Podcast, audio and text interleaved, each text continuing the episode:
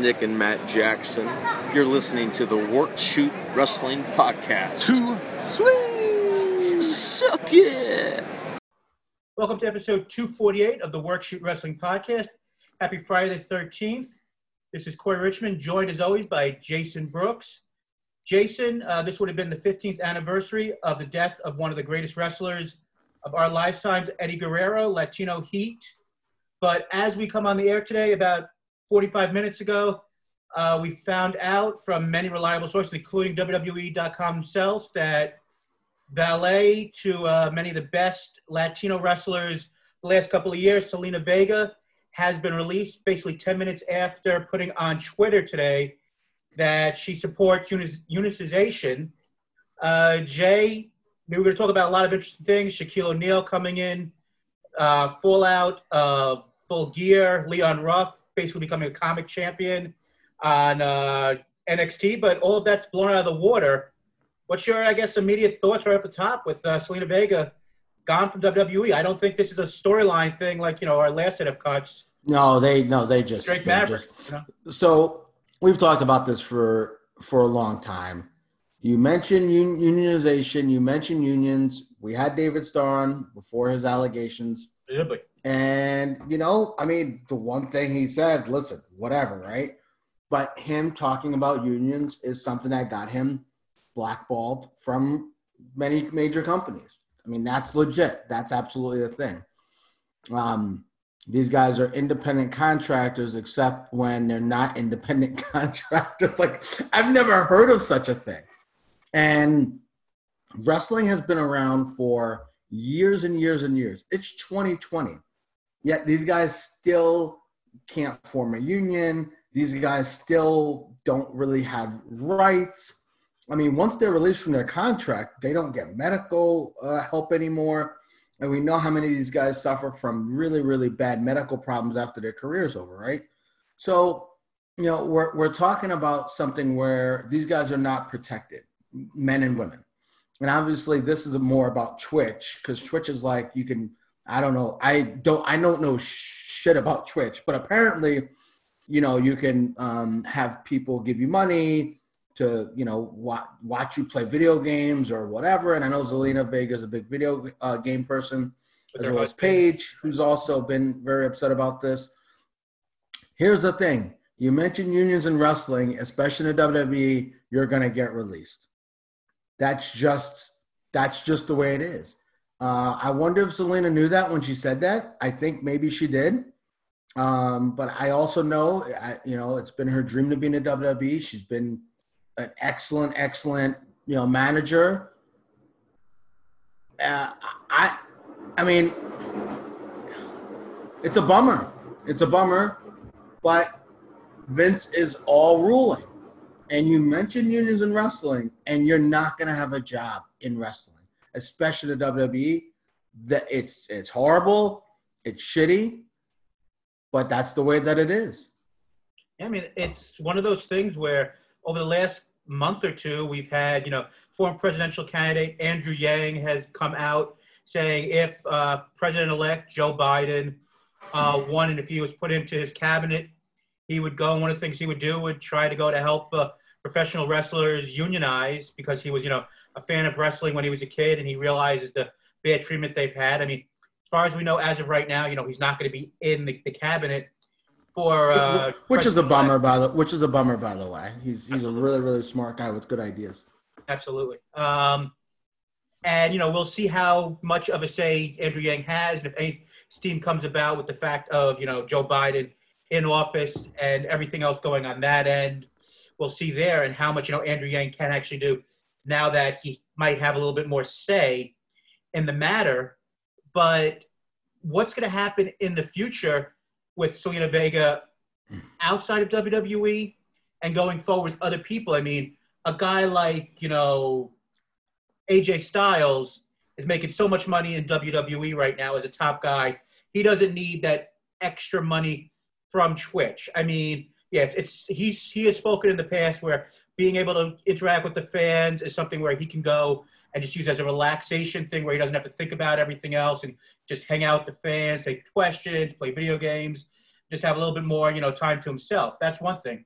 But a person like we've spoken about off air, and I don't, maybe once, once, twice on air, like Paige, who's broken her neck twice for this company, can no longer wrestle. And a lot of people have said she makes more money on Twitch than she actually makes on her quote unquote WWE Legends or whatever her actual deal is, WWF. They're telling her she's got to shut down her her page, and you know she could be next to go. You know, it's still a very. Corey, she's an independent. How can you tell someone they can't make money outside of your company if they're independent? It doesn't make sense to me. Legally, it makes no sense to me. Absolutely. I mean, you got the same thing. I mean, like I said, not trying to get totally off subject, and I believe the thing failed. But in California this past year on the docket for when it comes to election, you had the stuff with Uber where they were trying to go uh, get people to become independent contractors. And Uber basically said if that passed, they would basically stop doing Uber in the state of California because they said it would possibly cripple them as a company. I mean, that's for another subject on how much it would have actually cost them, this or that. But this is something where, like Andrew Yang had said. But you know, and Corey, this is a lot. This is a lot different than being in, you know, you know, Uber drivers. That you know, again, that's we could talk about that, right? with the pandemic, these, these, these people, people's actual income now, but yeah, you're, yeah, absolutely, absolutely. Um, but in terms of these guys, these people are putting their bodies on the line every day that they're out there. And we see it with what happened with Kamala, Tracy Smothers. These guys are dying early. Um, these men and women are dying early, and they're kind of they're a lot of these men and women are struggling toward the end of their lives, um, and they're not protected. Uh, so, uh, you know, listen, and to say, and we talk about it's so funny, you know, we talk about America and freedom. And, and I don't want to get too much into politics, but one party is, you know, all about, well, you know, no one has freedom, whatever. And then another party is like, oh, well, we need to give everybody more freedom. Vince McMahon is a, a big fan of one of those parties, and he's shutting everything down with his employees. To me, it doesn't make any sense. Why not have them be on Twitch? Why not have them, you know, do their thing? That might make them even more popular. Like that doesn't make now. Now, if they're you know, doing like porn or something like that. You know what I mean? Like, and it's a kid's, or, you know, company or, or maybe they say, hey, you can't do crazy stuff on Twitch or, you know what I mean? Mark Sullivan's still employed, but that's no subject. Um, I mean, there, there's, there's things that they could do. Um, there's things that they could do to monitor like how crazy it gets or whatever, right? But come on, you're telling me someone can't go make a couple of bucks doing something it's, it's insane. That's like telling Aaron Rodgers, "Hey, you can't do the State Farm commercials." what?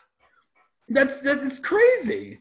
Right. I mean, uh, and let's be honest here. I mean, like, you've got uh, Zelina Vega. Yeah, she's. It's come out where yeah she had, and we've spoken about it on our sister uh, sister podcast. You don't know Jackie. The idea with like OnlyFans. Not all OnlyFans are you know men and women, you know, doing, you know, pornographic material. You've got Zelina Vega, where she has an OnlyFans, but she does cosplay, where she's very big into like with the gaming and stuff, where she does different characters and you know uh, costumes and stuff, where people are paying to go see, you know, her pictures and stuff. Sure, are there some, you know, creepy old guys who just want to see, you know, a hot Latina chick and you know in costumes? Sure. Or or not an old creepy guy maybe or one else, right? I mean, yeah, yeah. I mean, I'm not a I'm not a Twitch guy, but but here's the but here's the thing. They are not saying you can't do this because uh, it's pornographic or because whatever. They're saying it because they can. Because they can, they're doing it. Or you know, they I think they use the the term they use something like you know it's not on brand for the WWE or, or you know I think they've used that before.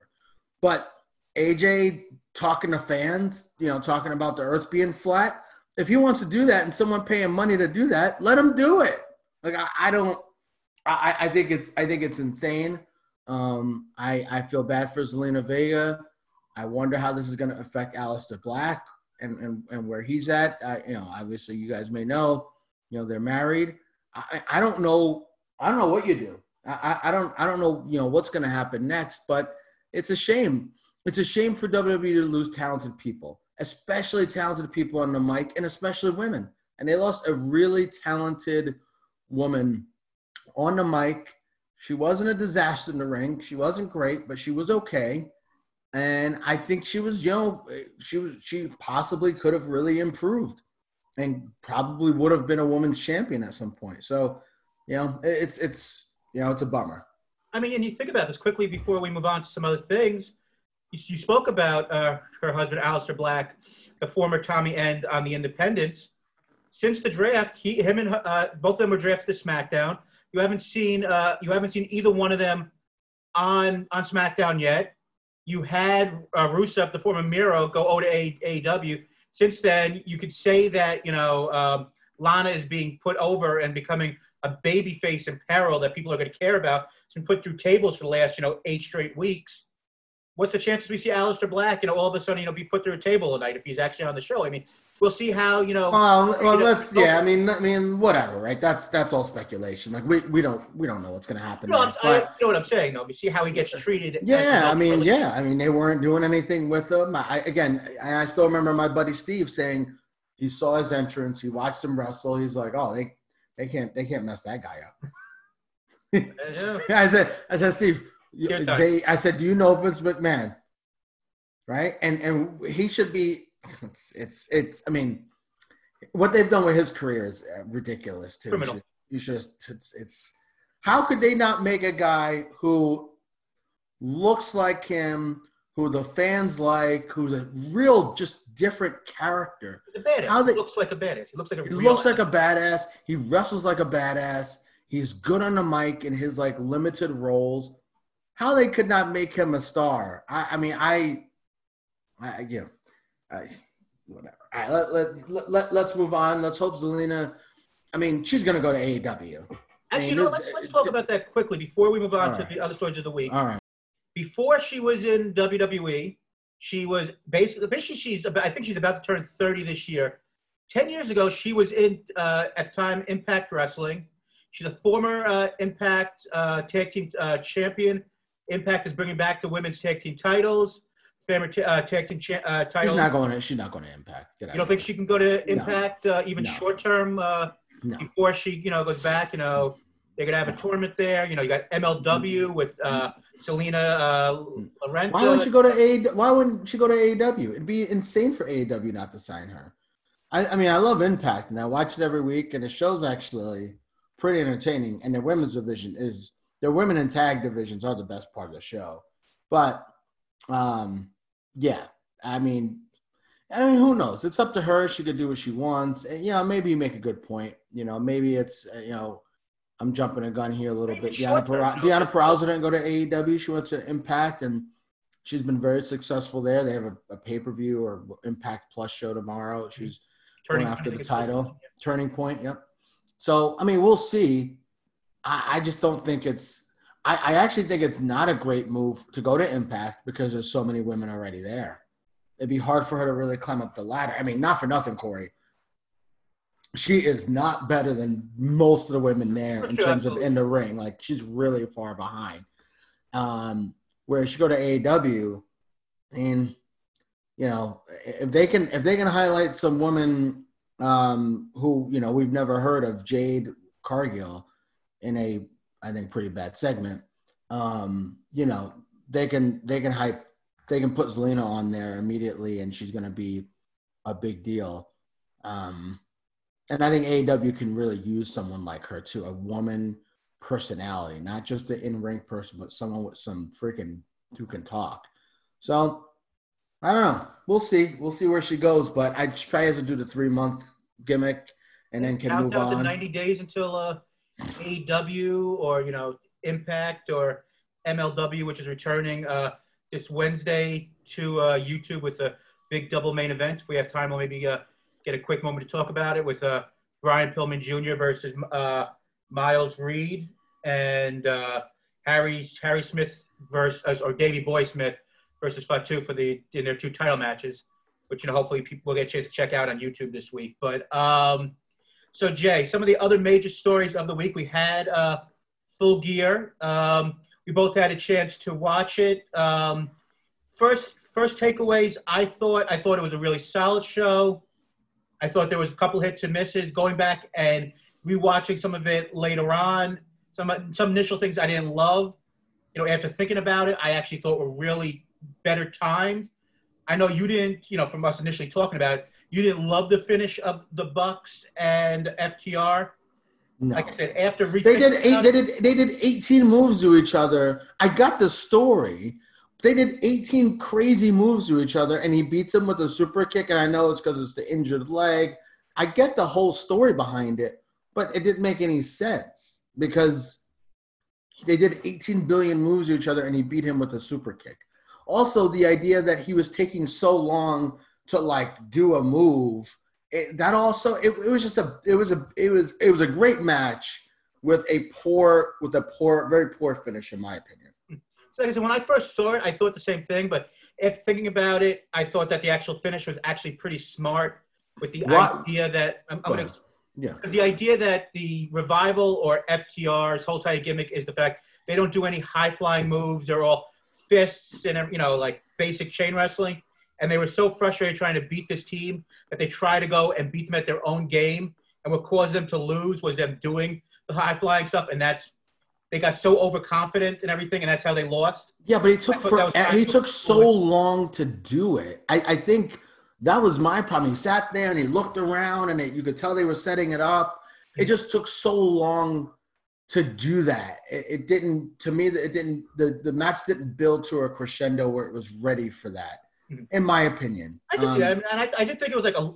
I know it's a weird thing to say. I, I, I really did think that was like a love letter to tag team wrestling, with you know going back to all of these other classic tag team wrestling finishing moves. You could say it's gimmicky to do that, but I mean, I really thought that. Do I think it reached the level of the Retribution uh, tag team match, which I think is the best tag team match I've seen in years, or the uh, the Revival versus DIY match? And I thought it was a great thing when they actually said which I never thought I would hear, but you know, AEW is its own separate entity. But they actually even mentioned that they used DIY's finisher in the match. I thought that was pretty cool by Excalibur.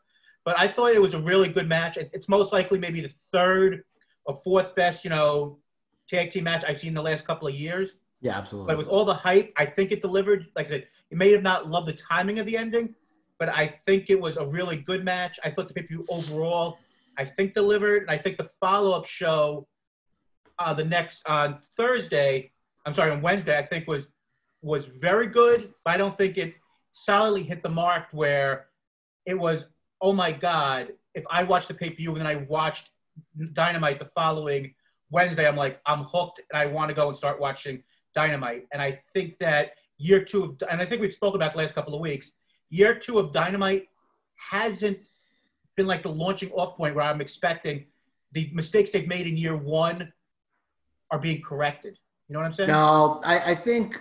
Um, but by the way, I think Matt, I think Nick Jackson, Matt Jackson should have beat him with like the Kamigoye. Should have beat him with the you know the um, Ibushi's knee. Um, and I think using that as his would have made sense because it's a freaking knee to the face. But whatever.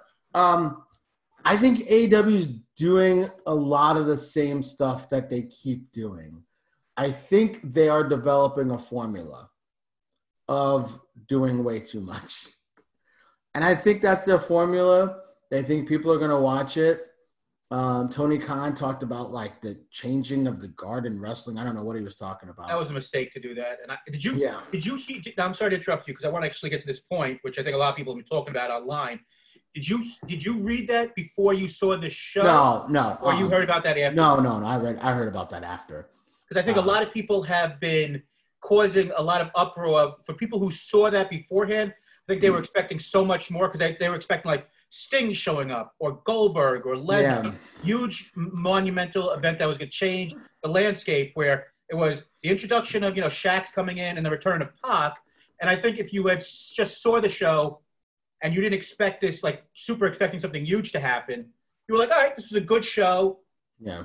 a typical you know AEW experience, but if you had saw that tweet, you're like I said, you're expecting like this huge monumental NWO type. Well, thing. I mean, they, you know, again. The last I mean, time you it- said I- that, you know, yeah, they brought in the FTR, you know, title, not FT, on the FTW title, and it was like, this is your big thing changing the industry. It's yeah, like- yeah. They, they've, they've, they've done a little bit of that with the hyping stuff up. The FTW title, I remember that they they hyped that up. Mhm. Yeah, they, they do a little bit with the. I I I think. I don't know that AW. They can get there. I think they need.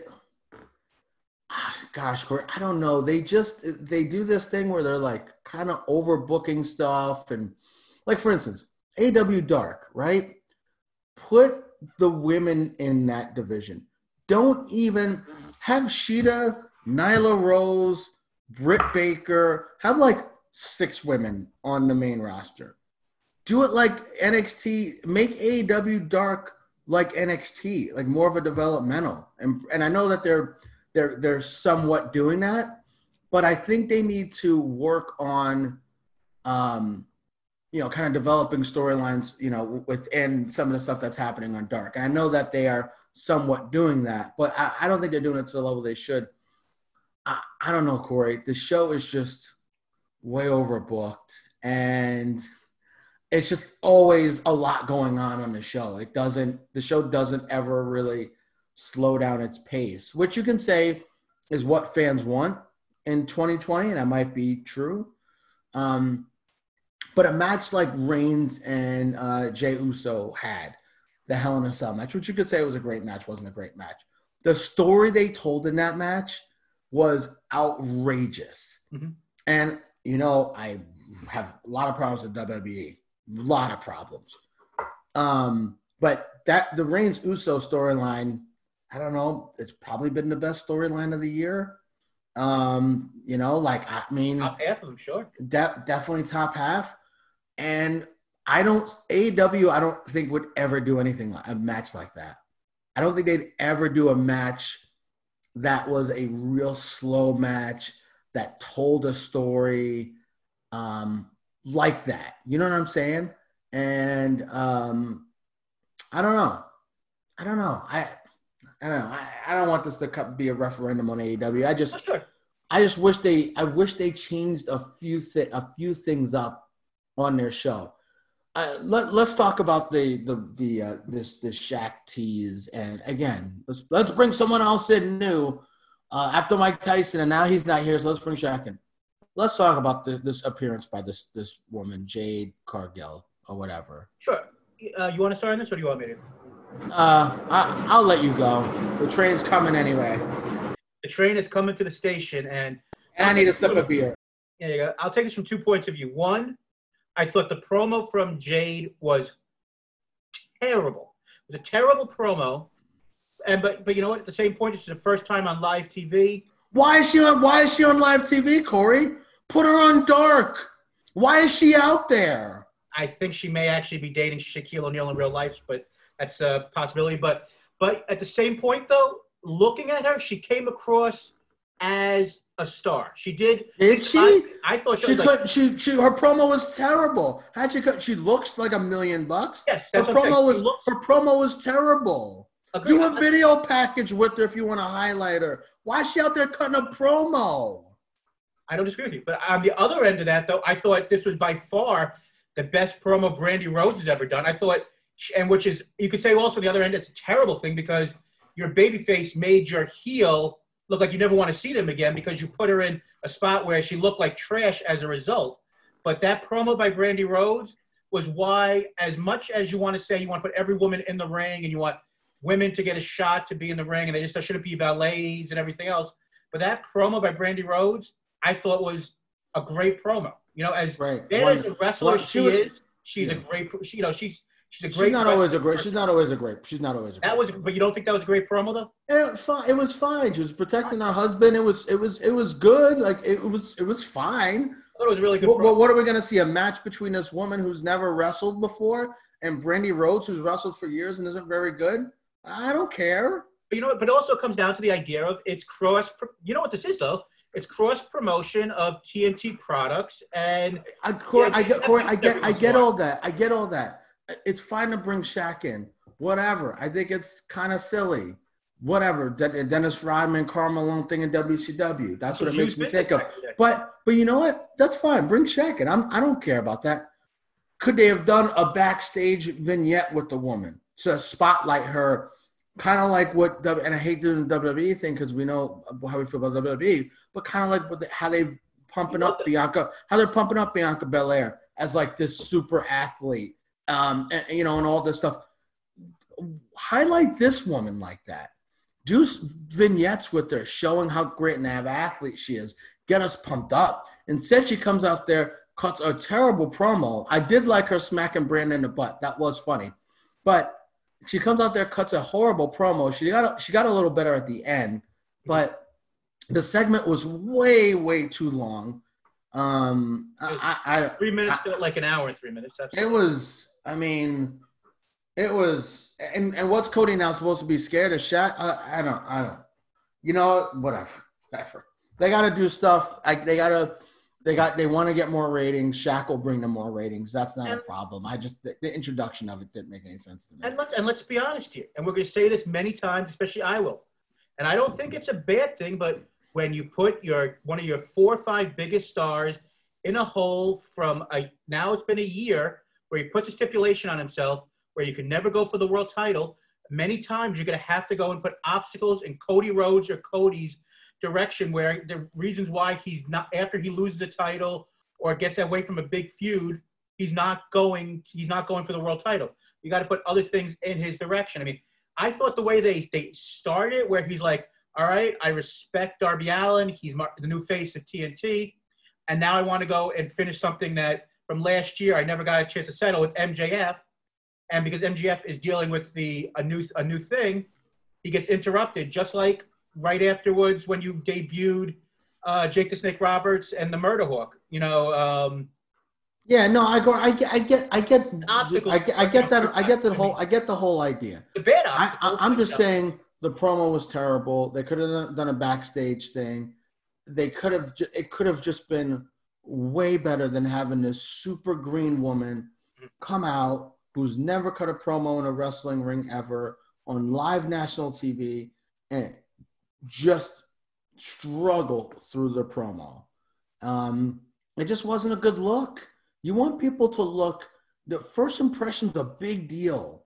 It's a big deal, and so you know, I, I, you know, she'll be wrestling Serena Deeb next week in a long, probably not great match. So who knows? right, let's let's talk about two other things from AEW before we move on. I think they're both interesting things.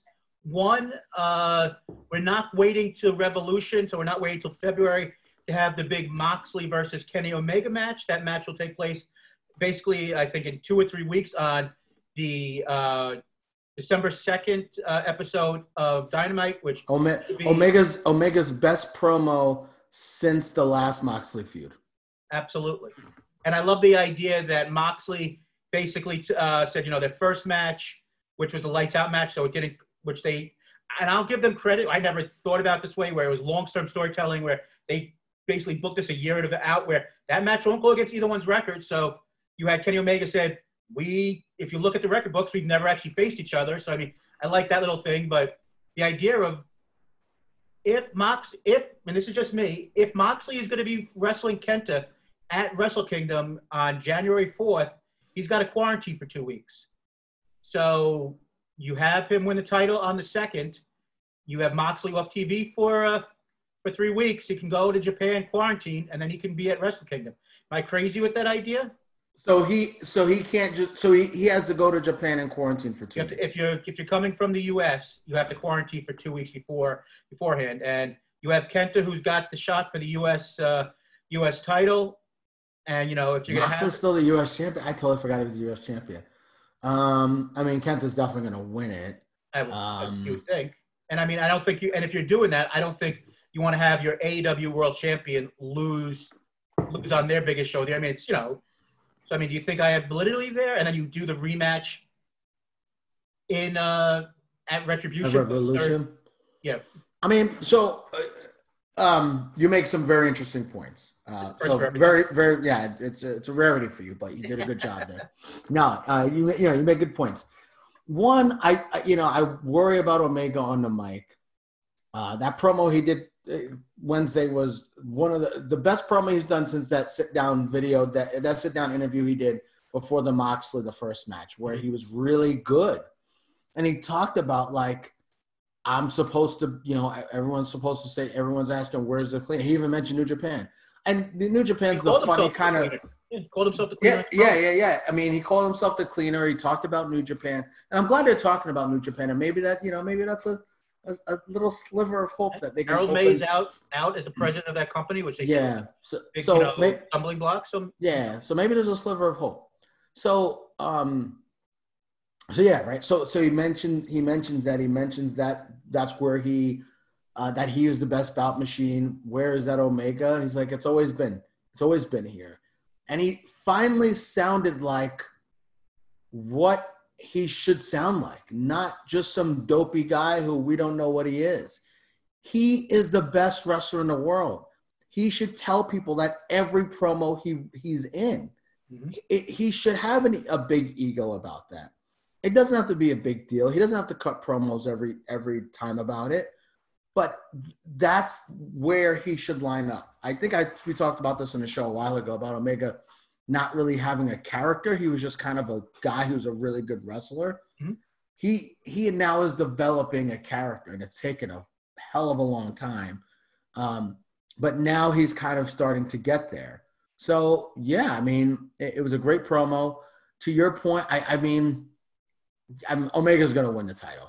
I mean, right? Like, whether he's the right guy to win, I mean, you could say yes or no. I think he is. I also loved Moxley's promo. I mean, he is the ultimate babyface talking about this titles for, you know, people who make fun of wrestling. I mean, he's just, I, he is the he's the modern day babyface, right? Like, um, He's awesome. he's all he's just he's just he's just I mean, he was great in WWE, but with this freedom he has with AEW, I mean he is just on another he's on another level. He's on another level of anyone in AEW, anyone in the WWE, anyone in pro wrestling. Other than promo wise, I mean I love Tommaso Ciampa too, but um, he's just on another level promo wise. And and you know, he's he's great.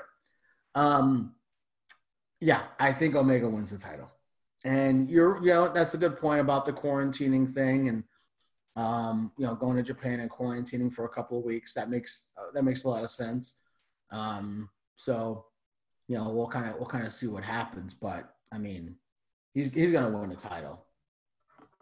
I think I think it could be a right decision. So, and the other thing I want to talk about AEW quickly was last week we spoke about I think for a couple of moments at the end that we had the return video of Pac, and then this week at the end of the show after you had the really good rematch between Penta and Fenix, you had the return of Pac saying, you know, I'm back, the bastard is back. Do you think that they should have not done the video and it would have helped the idea of more of a surprise of Pac returning? And what do you think of Pac's return? Do you like the idea of him versus Eddie Kingston stable?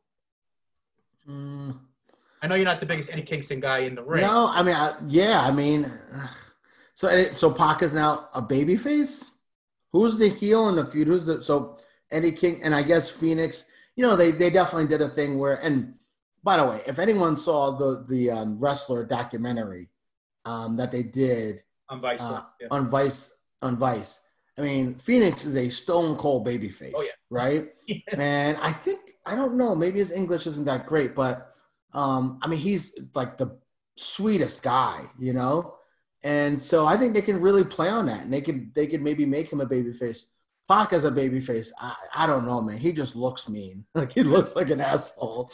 I don't know, but I get, I you know, but he's fantastic. So you know, if they do something where you know Fenix joins Pac, and you know they they don't make it a babyface heel thing, I just you know usually that's what you do in wrestling. So I'm not sure exactly how they're going to do that. Um, again, the Eddie Kingston thing, I, I think there's whatever. He's he's great on the mic, and so it'll be fun. In the ring, it'll be, I guess, good enough to pass. Um, but yeah, it's it'll be it'll be interesting. I'm just glad Pac's there. AEW needs a guy like him. Um, they need a guy who's a real talker, who is just excellent in the ring, uh, excellent on the mic. Um, they need someone like him. They they've needed someone like him since he's been gone. So I'm glad he's back, and you know we'll kind of we'll see how it goes. Um, you know we'll see how it goes. Yeah, I said overall a good show, good follow up. Not great, but Not helped great. further a couple of storylines along, and we'll see. I real I did enjoy that that cage uh, Seidel match. I was like, oh, it's gonna be a squash match. I'm like, eh, I'll watch it. I mean, it was a really again, we knew who was gonna win and whatever, but it, it was a really really fun match. I like this setting up the Darby Darby Allin against Cage or Starks Team Taz and with Will Hobbs there. I think You know, I like what they're- still turning heel though. I think that's still where the direction that it feels like Hobbs is. Uh, even though I know you like to have some, you know, African American baby faces. Not everyone has to be a heel, and you know more than just, you know Scorpio Sky being the only you know African American baby face in that company. Not the fact there's only two of them in the whole that company that we could think of it off the top of our heads, but Will Hobbs, I it just feels like it's almost just a little bit too much. Where it feels like Will Hobbs is going to turn on Darby, and he's going to be a member of Team Taz. Just that's how yeah. I feel. Maybe I'm wrong. You're probably right, but man, it'd be nice for him to stay a babyface because he seems like a good guy. He's got a good story. It's like that's a guy that you want to keep, and that's where sometimes AEW gets cute with this overbooking. Right. That's a guy who he's a good guy. He seems like a nice guy. He's got a great story. He's still a developing guy. He's not there yet, so they're doing a nice job of highlighting him, of not putting him in matches every week, but making sure he's on TV. They've done a good job with him. Keep him as a babyface. Have a Will Hobbs, Darby Allin. TNT title match at some point. And maybe he doesn't win. That's fine. But is he going to be better as a baby face moving forward or a heel? I mean, they have a lot of heels. So, um, you know, and, you know, he's a big badass baby face, you know, him and Cage. I mean, they've wrestled already, but that's a natural feud that they could keep going. So for a weird title that, that doesn't, makes no sense why they have, a, have him having a title, but uh, I digress yeah, I want them to see keep Will Hobbs as um, as a babyface, but we'll we'll see what they do. Yeah. So, and uh, next week we have uh, a couple of matches announced, and the big thing leading up to next week will be uh, the Inner Circle's visit to uh, Vegas, going up against Rhea Ripley versus Io Shirai for the women's uh, NXT Championship, which uh, both of us will be looking forward to. But before we get to that, what was your thoughts on Leon Leon Ruff uh, becoming a North American champion and uh, basically making a joke of that title, at least for a week? So who who who said it? Uh, Jason Powell maybe said it. He's like their new. He's like their. He's like their new cheeseburger. He's like the cheeseburger of NXT. I I mean I like Leon Ruff and I think he's actually pretty good in the ring. I mean he was Yeah. tag team champions in Evolve. Like I think he's a legit guy, but he's small and they throw him around or whatever. Mhm. Um, I thought it was stupid. Just have him win. Have him do a non-title match and then you know whatever, and then have him win a non-title. Why have him win the title? It's stupid. I, I thought it was. I thought it was something like the WWE would. I, I, I thought it was dumb. I hate. I, I hated it. I absolutely hated it. I, The, I- only way, I'm sorry to interrupt you, only way this works, and I'm not even saying that pu- the former Punishment Martinez hasn't been an okay babyface, but the only way I think Damian Priest has been a great babyface, actually, in my opinion, because he's been because he's been himself. I like when babyfaces are still themselves as baby. He still is like hitting on women. He's still like being him, but he's not being a dick to everybody else. He's not like, "Hey fans, I love you guys." He is being him Mhm. while just being like a better version of himself. So I like when they do that with baby faces. That's why I've enjoyed I've enjoyed him very much being a baby face. But I- no, he just hasn't really maybe worked that much for me. But if you if this turns out that you have uh, him turned heel by basically killing Leon Ruff in like three seconds and winning back the title, and that's like his heel turn where he basically kills this underdog babyface, I could see that maybe working. Oh, I don't want that. What would you do with Gargano? Gargano's a heel, and then he's a heel. That's true. But I mean, just the Leon Ruff thing just feels like I don't know. You have that and the stuff with Cameron Grimes. It feels like, like you said, it kind of too much WWE Monday Night Raw. Like this week felt like there was weight, and I'm okay with comedy because you know I like some of the stuff they do with AEW with the comedic stuff, especially being the elite. But NXT, I'm not saying NXT is the most serious brand every week by any stretch, but it just felt like this week there was too much comedy, and it kind of lost me a little bit. I still thought there was stuff on the show that was really good, and it didn't lose. And it still, you know, was by far, you know, better than anything we saw on Raw this week. And I thought that, I thought AEW was a stronger overall show, but I still think NXT was good. But I just felt maybe you'll disagree with me, but I just felt there was just too much comedy. And then the stuff with, you know, um, Renee Gonza- uh, Rhea, Rhea Gonzalez with this uh, Boa stuff with some, you know, Yeah, Asian this was the, this was definitely and, down, and was this like, was definitely in, on in the show. Yeah, it wasn't a great show. It was, and I'll be the first to admit, uh, you know, I'm an NXT mark. It wasn't a great show. Um, the tag title match was okay, but we kind of knew it. We knew it was going to happen, so it's kind of hard with those matches. Um, I mean, the match of I I really enjoyed the Jake Atlas match. Um, I know that there were some blown spots, but I, I, I did enjoy that match. Um, yeah, I, I I think they they're getting Too Listen. cute to school. they're getting too cute. But again, these are wrestling companies who are trying to get ratings, they're trying to do stuff. But man, they haven't even had Leon Ruff on the show lately to lose. You know, when he was losing every week to Killer Kross, Mhm. it was like, okay. But he, I mean, so I, I- think they've got to figure that out. Um, I, I don't know. I don't know. I, I just, I, I hated it. I absolutely hated it. I hate, I, I hated it. If it was a, Cameron Grimes like guy, uh, you know, you know, one of one of those guys, um, then it's like, okay, you know, that that's fine. Like I get that. You have one of those, you know, one of those kind of mid level, lower mid level guys win the title, a Jake Atlas, let's say. Like that's you know, okay, fine. But basically a prelim guy, a ham and egger, come on. Come on. And this was, you know, and this was not, you know, one, two, three kid beating Razor Ramon, you know, for the uh, back in, you know, on Monday Night Raw. At least one, two, three kid was on the show, you know, week after week, and he was like slowly becoming like a fan favorite type of thing. Where yeah, you had the big idea of the underdog winning a match you never thought he was going to win, but it wasn't. That wasn't what this was. no, you know? no, not It at all. It was just like, all right, this is some big joke thing. It was a it was a jo- it was a joke. Exactly, Corey. I think when one two three kid beat Razor Ramon, it was like it was an upset, and they're like, "Oh my god, what an upset!" It wasn't like, "Oh, this is a joke." Even when they put the title around his waist and the belt fell, it's like, "Come on, come on." and he goes, you know, take my take the keys to my car and leave because you're gonna get he's basically gonna come back here and beat the hell out of you. I mean, okay, so your new champion's, you know, basically telling you, you know, he's a he's you know he's basically a wimp and he- he's got to run away because he can't stand up to the champion. I mean, let's it just felt very Yeah. goofy.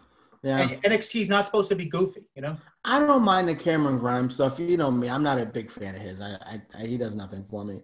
Um, but I think he's been kind of funny in this feud Oh, with, no, yeah, uh, with with Sam Shaw. Sure. Um, but I, so I don't mind that. Uh, the Chinese thing with Xia Li and Boa. Um, I mean, it's it seems pretty goofy to me because Boa got the shit beaten out of him, but maybe they're going somewhere with it. I mean, it's gonna definitely be some type of faction with Xia and Boa, and they probably have to bring someone legitimate in because Boa just got beat up. I don't want to say beat up by a woman, meaning that's you know whatever because it's Raquel Gonzalez, but I mean he really got his ass handed to him. Um, so You know, I don't. my problem with that is though you had three of those things in one show. If you had one week that one thing happened, another week you had one, but you know three of those events in the same show, yeah, it felt very much like a third hour of Monday Night Raw.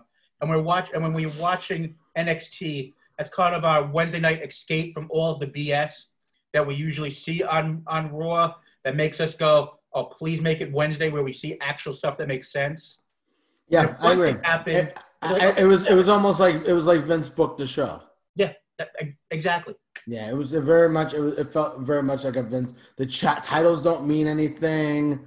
Um, you know, let's throw some goofy shit in there. It, it- yeah, it felt like it was a, and it was a, and so you know what? They had a swing and a miss that episode. But Halloween Havoc was awesome. So it's like you know, the, the, you know, maybe next week will be better. We'll, we'll, we'll, well, next week should be better. Next that was the best. That was the best thing on it that was the best thing on NXT. That video package with Rhea Ripley and Io Oh, yeah. Shirai. I mean, that. So again, let's just talk about that. I know we're kind of going long in the show. Is this a loser leaves NXT match? It's interesting. I mean, you would almost think Rhea Ripley, after the year she's had since WrestleMania, you have to put the title back on her. And You do? Uh, can she get another loss? I mean, unless she's winning the, unless she loses this by some sort of interference, and then she wins the title at the uh, next takeover. I mean, at some point, I would think she's got to win the title back, right? I mean, I mean, you know, everything you hear She from doesn't. She doesn't have to win the title back. not everything you hear from Triple H is, you know, the next fi- in five years, the big star of the WWE is going to be Rhea Ripley. Every interview he does, and you know, is you know, he basically puts over Rhea Ripley as the next big star of the of the WWE, which their next big star will be their first big star. But um, sorry, couldn't help myself there. But I don't know. I mean, I think it's going to be a really good match. I think if they're going to win, you know, the the ratings for that night, that that mostly will be the reason why. Because you know, the one thing that WWE as overall does very well is uh, is the women's matches, and I wanted to get this in a minute, and we may not have a chance to actually talk about it. But this week on SmackDown, they had their highest ratings pre-pandemic, and it was because of the Sasha Banks uh, Bayley match, the first basically half hour, and basically after that, the ratings basically went went to hell in a handbasket. That was a, that was But- a really good match. It was a really But good you know, match. women's wrestling in WWE, fans care about that. Stars. They care. Stars. Stars. Yeah. Well, the, the stars. Like they don't care about Lana against uh, Dana Brooke. Right. Uh, they've got to be. They've got to be the stars. Yeah, you're right. It. Well I think it'll be. Go ahead. and these are well-developed characters. Rhea Ripley, and look, think about it. Rhea Ripley has been built as a star, even though she lost to Charlotte, and she was the one that was pinned in the three-way match when when uh, Io won the title. Since then, she's beat uh, Mercedes Martinez. She she's the only person who's basically beat Re- Reina Gonzalez. Yeah, she put out. Oh, no, helped we- put over Dakota Kai, Yeah. but she is basically is the uh, besides Io, she is the most well-protected woman in that company. Yeah, no, she's we yeah, I mean she's absolutely a star. I mean, hundred percent. Um, just for her to be in that match against Charlotte in WrestleMania, right? That that already puts you there. Like she's already there, right? Um, so we'll see. I, I will be very curious with the ratings. Like, does a women's match do you know in NXT do that well? Does it do they win or excuse me, get close to AEW? I mean, it should. You should watch it over anything AEW is going to put out there. But you know, uh, you know, there's still that kind of thing with women's wrestling or whatever. So I'll be very curious to see how they do. They've actually promoted this. They've built it up, unlike other times with NXT. So they should spike a rating. You would think. Um, I think Io wins, and I think Rhea Ripley's on one of these shows wrestling Dana Brooke. Um, you know, so I mean, I, I, you know, or they maybe they do some goofy finish, but I just I, I I think in a match like this you can't. I really hope they don't. I really hope they don't do some goofy finish. Make this a real Matter. finish that's supposed to be, you know, whatever. Um, you know, don't give me some cute, some cute finish. So maybe they do, maybe they don't. Um, uh, the other thing, two two AEW things, real quick. Sure. One, it looks like uh, Full Gear did a, around a hundred thousand, like a little lower than some of their other pay per views, where the, Okay. the other pay per views were like around 105, 110. Uh, that's according to Dave Meltzer. And I enjoyed the inner circle thing, the MJF stuff. I'm in, I'm enjoying it um, because you know MJF's great. Could we have had Sammy Guevara be on the shelf for a couple of weeks? He and he got he got he got uh, a, a concerto on concrete, and then got put in a garbage can. What's up with that? Could we have put him? Could we have put him in? Uh, you know, held him out for? Oh, he's not going to make Vegas because like he's not. We don't know where he is. I mean, could they have you know sold that a little better? I don't disagree with that at all. I mean, it is. Fu- I'm sure in their minds it would be funnier the idea that you have Ortiz and Sammy, the two people who don't want him in the group, in there, and uh, the whole aspect of the two disgruntled people being in Vegas. I still think it's going to be interesting if they actually go into Vegas to film this, or with restrictions, with everything basically shutting down.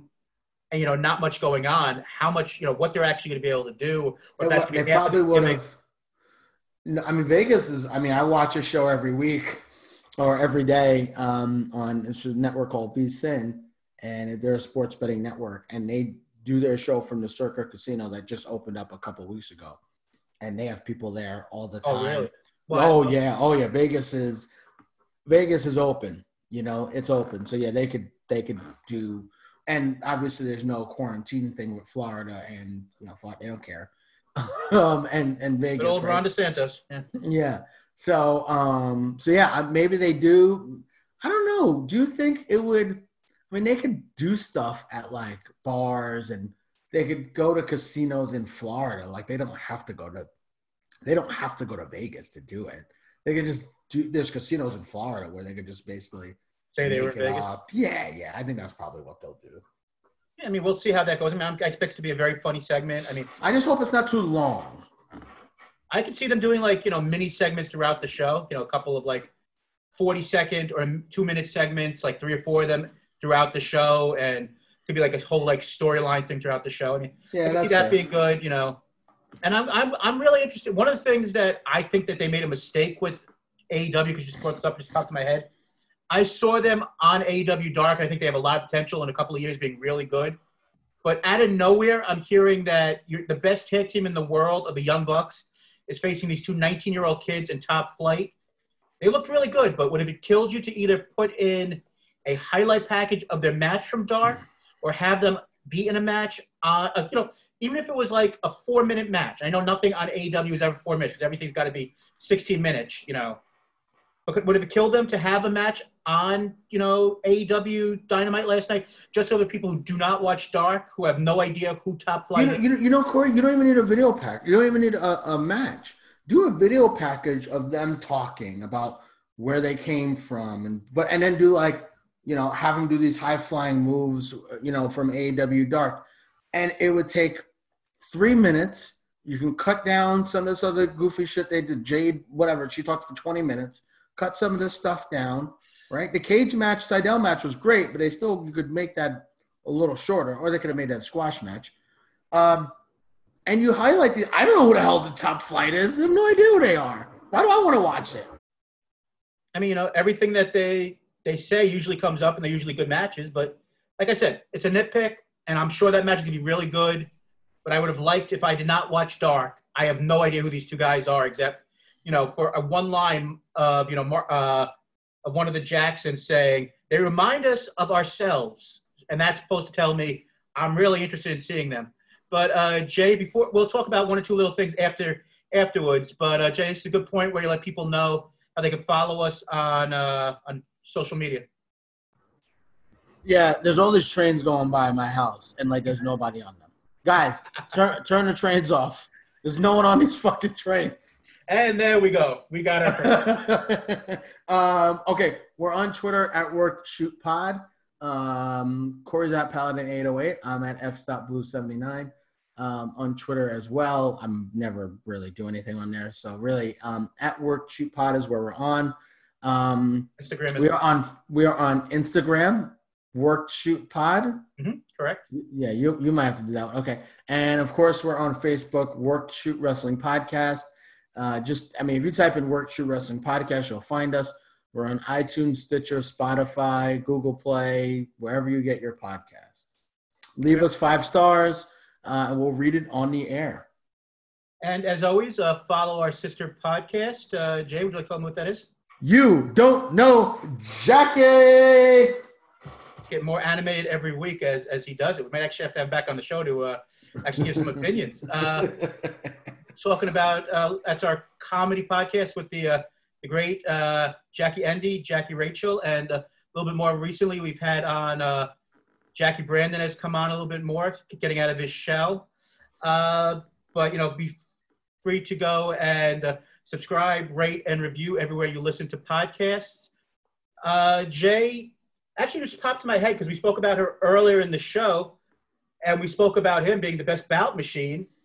What would you think in 90 days, guy who doesn't talk very well, combining Zelina Vega or or Thea Trinidad with uh, Kenny Omega as a mouthpiece? You think that would be a kind of, I mean, I just popped my head, but you think that could be a pretty good fit if you have him as a tweener or as a heel?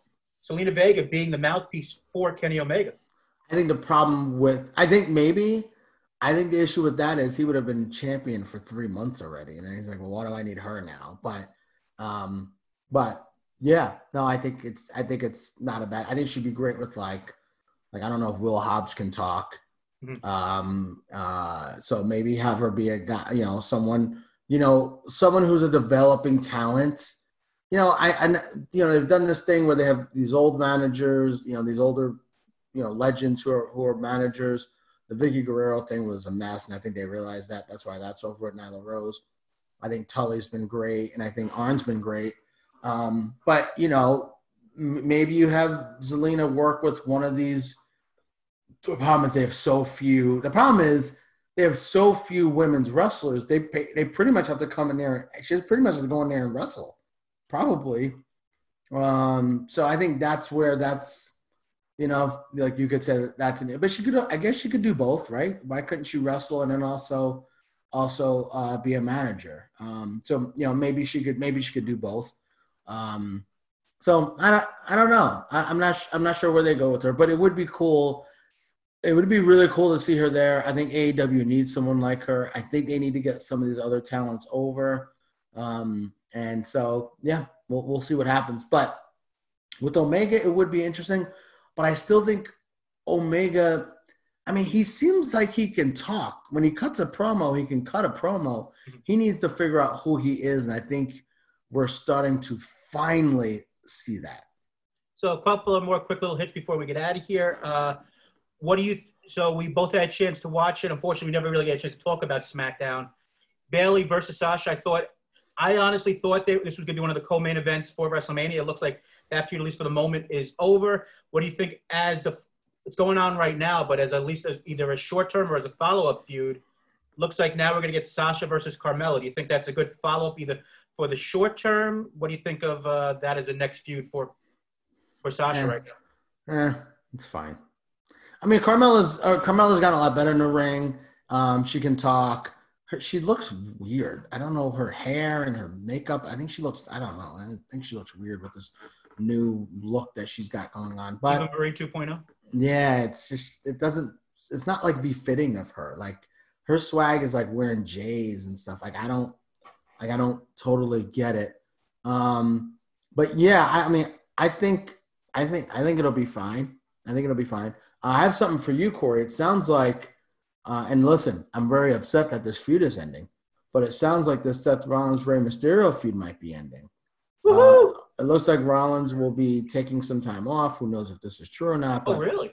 it seems like uh, Becky uh, Lynch is due. I think in the neck in a little bit. So um, I guess he's going to spend some time with her. Um, obviously, you know she's having a child, so I think that's going to happen. By the way, Becky Lynch will be back by WrestleMania. she has this kid this month, but anyway, whatever. Um, um, maybe not by WrestleMania. That that's being funny. Um, but um, yeah, so this feud may be over. Mercifully. Mercifully, yeah. Well, we still got Buddy and uh, Rey and Dominic and everybody else, but uh, we'll see where that goes. Uh, another one quickly before we get out of here. Like I said at the very top, MLW will be returning uh, next week on the 18th. They have a big double main event. There- Uh, there's not just there's not enough wrestling out there. We need more of it. more and more. Uh, Reed versus Pillman Jr. and Fatu versus Davey Boy Smith Jr. You were a much bigger watcher of MLW when it was around. It's returning on YouTube this Wednesday, and then back on beIN Sports on uh, Saturday night. Also, I believe it's on a couple of other places. If you go to, uh, I guess, MLW's Twitter, you'll be able to find everywhere else it, it is. But their big return on the 18th of this month of November. I guess first of all, what's your interest level of the return of the show, and do you think this double main event is something that will get people into it, or is it kind of it's been gone so long where it's kind of like forgotten about? I don't know. I think it depends on their promotion. Um, like I didn't know it was coming back Wednesday. I knew they were coming back, but and Court Bauer was good with promotion. There's just so much stuff, you know. Or, Mhm. You know, the Masters. If anyone cares about that, I do because I may have a, a financial interest. You can watch Right. that on CBS all weekend. Yeah. Oh, okay. There you go. I was watching ESPN. So like all this stuff, there's just so much stuff going on. There's impact. There's turning points tomorrow. So it kind of gets a little bit. And the other issue with MLW is, and we'll get to the actual card in a second, which is fantastic, but um, it's hard when you build up a habit of watching a show at a certain time. Corey, I swear to God, the only reason why I watch Raw is because I've been watching it. It's it's a horrible show. It's fucking horrible. But you're in the rhythm of watching the show on a Monday. So sometimes I don't. I mean, I usually watch it in like 40 minutes after Monday Night Football. So, but I'm used to watching it, and I'm used to doing that. Right? It's just a habit that you just have. And MLW kind of had that. They had, I think they were on Saturday nights, and I know they were on YouTube as well. Mhm. And it's hard now because you've had that habit of not watching them for so long. It's like, can I go back to it? That being said, the card is great. Myron Reed is a future, I mean, he's a star. He's going to be a star. He can talk. He is spectacular in the ring. Uh, he's a little skinny, um, but I think he's only like 21 years old. I, he, it's MLW's done a good job. You talk about acquiring like young talent that's developing. Uh, so Myron Reed, I think, is going to be a star. Uh, he's going to beat Pillman because Pillman's talking about leaving, obviously. Um, Fatu, another guy who's a star against. Jacob uh, Fatu, the, maybe the most underrated champion in all of wrestling. yeah, I mean, he's he's just he's he's just ridiculous. Um, and he's one of those guys when he comes out, he looks like a badass. Mhm. It's not like, oh, I, I don't know. He looks like a wrestler. He looks like he could break you in real life in any in a back alley or whatever, right? And he's all he's a crazy athlete, and, and he's a guy who gets over without having to talk a lot. They did a great job with giving him a mouthpiece, um, and and, uh, Joseph Samael. Um, but yeah, I mean that's a match they were building a lot before the pandemic. Right. Um, you know, he's a guy he won their uh, Opera Cup or whatever they called it. Yeah, I it Um. I didn't even really know what their, that tournament was about, but I watched the matches. It was fine. Um, so he won the Opera Cup, and you know he's been a one contender for a while. So um, I don't think he'll win, but I think they might do some goofy finish to keep the feud going. I, I could see that. Um, but yeah, MLW is for the most part a really good, fun hour of TV. Um, I think it's a really quality wrestling show. They do some goofy shit. Um, I don't think they highlight some guys as much as, as well as they should, but they have a lot of good young talent. And um, yeah, I, I'm I'm I'm definitely gonna watch at some point. I don't know exactly when, but uh, I will definitely watch at some point. And I guess the last thing on that quickly is that's a major difference between NWA right now and MLW. NWA on Wednesday at seven o'clock, you can watch it either on Fubo TV or, or YouTube, or on Saturday on beIN Sports to watch the uh, return of the NWA, which Jay was a huge fan of. Every week he would try to talk about a little bit on the show. Only way you're watching that is if you're paying for that on pay per view right now. And from what I've heard, the shows have been okay. They basically switched every title besides Nick Aldis in the last couple of weeks because you know pretty much everyone there is either under contract or slightly not under contract with Zicky Dice and James Storm and Thunder Rosa is under contract, but she's working other places and everything else. It's hard to keep an audience where people were used to not paying for the product and watching it every week on YouTube, and now it's not on there. And now MLW is coming back, and anyone who you know had MLW as a favorite on their YouTube channels, that's going to just pop up as you know as a notification on on Wednesday at you know Wednesday at seven o'clock, where That's a good point. you know AEW Dark on Tuesday or whatever else, you're going to see that on Wednesday, and you'll be like, oh wow, that's back. I'm going to give that a chance. You're right, Corey. That's an excellent point. Are more people going to watch? Uh, I mean, are more? Yeah, I, I know. Two more than usual. Um, are more people going to watch? I mean, watch MLW or NWA this week? I don't think it's even going to be close. It's hard to ask people to pay for these shows. Yeah.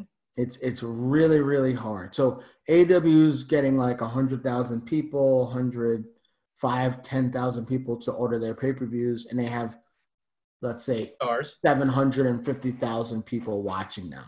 Right. So, right?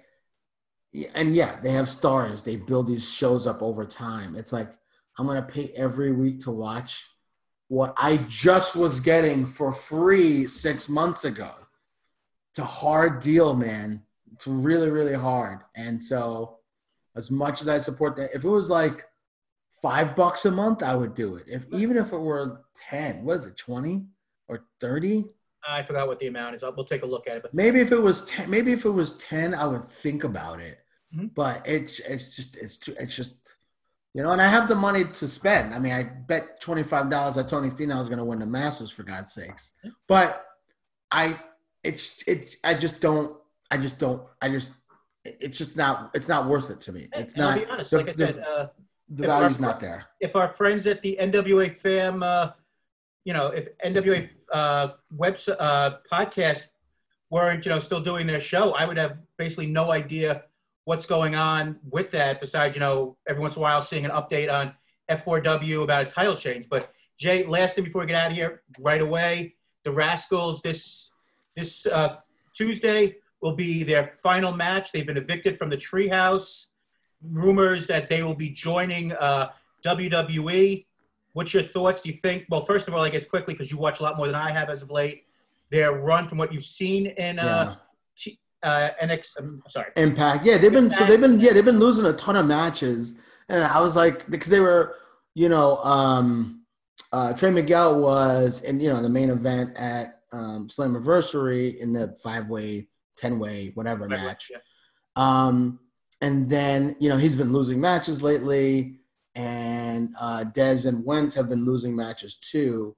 So it makes sense. So about those guys, if you guys don't know, they're I really like them. One, it's kind of cool because one guy's Hispanic or Latinx, one guy's African American, and one guy's white. So they kind of have a cool like vibe about them, but they they don't ever like play to that. It's just Right. that's just what they are. They're all they're small. They are all super talented in the ring, super talented in the ring, and very very fun to watch.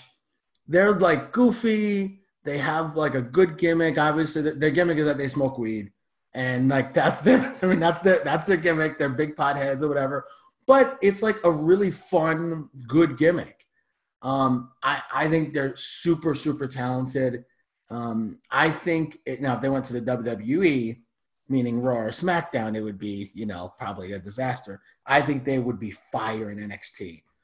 Those three guys, you could you know do the Freebirds rules with them, which probably they would do. I don't know if they'd have one guy stand out as a singles guy. They probably would do some type of Freebird rules with them. I think Trey Miguel would be that guy, but yeah. Yeah, maybe, maybe. Um, but yeah, they're super talented. I, I'm I'm really happy for them. I think they're three of the best guys in, in Impact. I think Impact's honestly be taking a huge loss. Um, you know, with the, with those guys leaving. Uh, they had a couple other tag teams this week that they highlighted, and I'm like, yeah, these guys are not they're not great.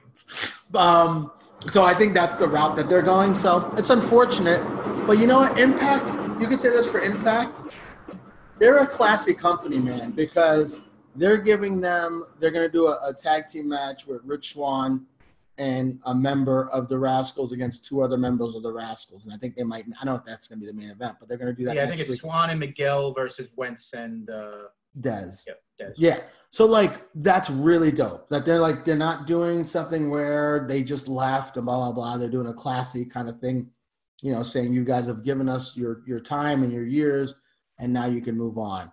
Um, so I, I think it's cool. I'm happy for those guys. I think in NXT, if they're booked right, which I trust NXT, I think they should be fantastic, and they'll be yeah, they'll, they'll be they'll be fantastic. I agree. I think they, I think they'll be a good fit, fit in NXT. Yeah. You know, if uh, Impact truly respected them, they most likely would have not lowballed them with an offer, from what some of the sheets are saying at the moment. But uh, Well? Impact doesn't. How much money does Impact have? I mean, you know. true. That is very true. But Jay, we had a really interesting show. Surprised in regards to the Zelina Vega, which kind of changed around our show a little bit today. And once again, this show uh, was in honor of the 15 year anniversary of the death of one of the greatest wrestlers in our lifetime, the late great Latino Heat Eddie Guerrero. Go back if you have WWE Network or anywhere else you watch YouTube or anywhere else. Check out some of his great work either in WCW or. WWE. I mean, I mean, Corey, look, just talking about him real quick. I, I know our show's been incredibly long, but whatever. I'm drinking. I don't care. It's Friday night. Um, you think about all the people who talk to, talk about him being influences. All these wrestlers who talk about him being an influence on him. Even the style in which they work is similar to Eddie Guerrero. I mean, he is probably him, Shawn Michaels. You could put Jericho in there. Benoit, Who? Benoit. Benoit. I yeah, I'll, I'll put Benoit in there too. The I mean, the most inf- they're- have influenced this generation of wrestlers. Yeah. they have the wrestlers we have that we've had for the last fifteen years were influenced by those, you know, and Malenko to a, a lesser extent. Those four, those four smaller guys coming to the WWE, making an impact, and obviously Guerrero's impact on the mic, and you know, he's one of the greatest wrestlers of all time. It's not even close, and the influence that he's had on so many people. Oh, he's just he was just he was he was he was the best. He was the he was the best. I was so excited when he won against Brock Lesnar, um, you know, uh, to win his first title. Uh, yeah, he's he's just he he was the best, and and R.I.P. to him. Um, you know, so his his daughter lives in Chicago, so There you go. um, which is cool. But yeah, no, um, so uh, she does burlesque shows. Cool. Yeah. Yeah, it's interesting. So, Very good ring announcer as well. yeah, Um, yeah. But uh, Jay, as always, the final word is yours. Glad everyone out, went out there and voted, and uh, Congratulations to everyone who picked the right side. I think we're done here. See ya.